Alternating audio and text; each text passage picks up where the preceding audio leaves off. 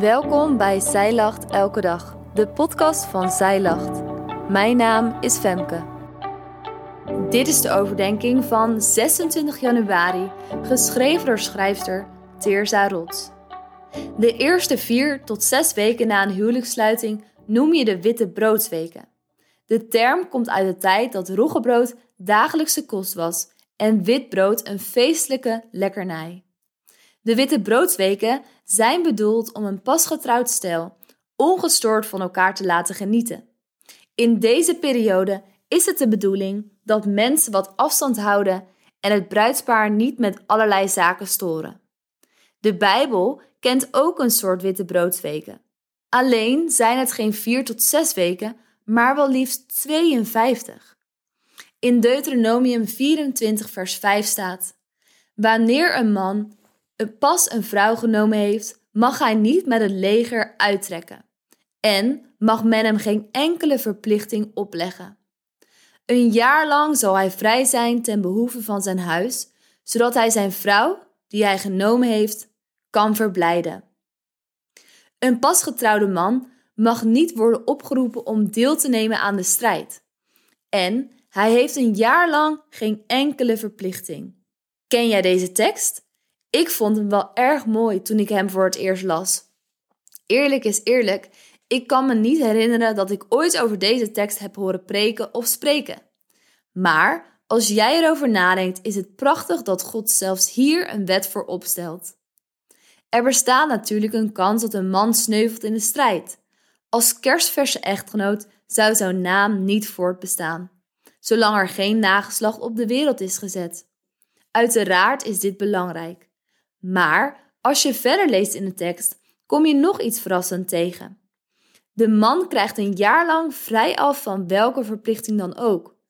Ongetwijfeld zal hij zijn bezigheden gehad hebben. Maar anderen mochten niets anders van hem verwachten dan dat hij zich samen met zijn vrouw zou verblijden. Hier spreekt zorg uit van een hemelse vader, die zorgt voor zijn volk en nageslacht wil geven. God is de bedenker van het huwelijk. Het is zijn ontwerp.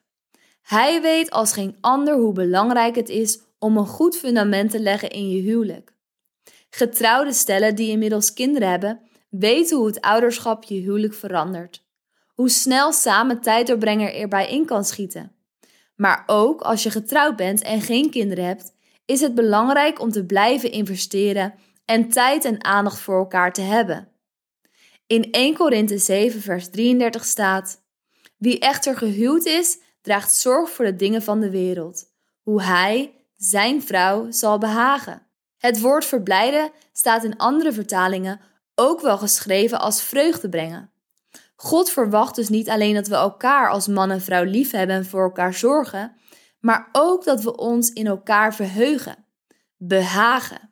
Verwijst naar iemand prettig en aangenaam maken. De ander ter wille zijn.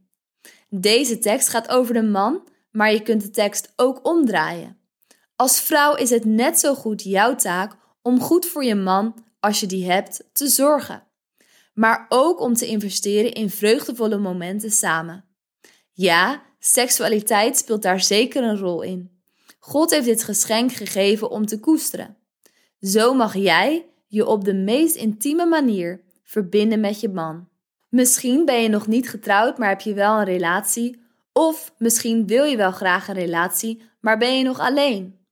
Maar als je getrouwd bent, dan wil ik deze vraag vandaag bij je neerleggen. Hoe gaat het momenteel met jouw huwelijk? Breng jij genoeg tijd door met je man? Verheug jij je over jouw man? In 1 Korinthe 7 vers 39 staat: een vrouw is door de wet gebonden, zolang haar man leeft. Als haar man echter ontslapen is, is zij vrij om te trouwen met wie zij wil, maar alleen in de Here. Deze tekst bevestigt dat God het huwelijk heeft bedoeld als een levenslange verbintenis. Het huwelijk is zo kostbaar. Het is een afspiegeling van Gods liefde voor zijn gemeente. Daarnaast is het ook het fundament voor ons gezinsleven.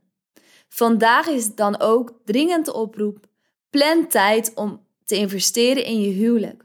Verheug je in je eigen man. Koester de positieve dingen die je met elkaar deelt. en investeer in jullie intimiteit. Jullie verbintenis is voor een leven lang. Je hebt God een belofte gedaan.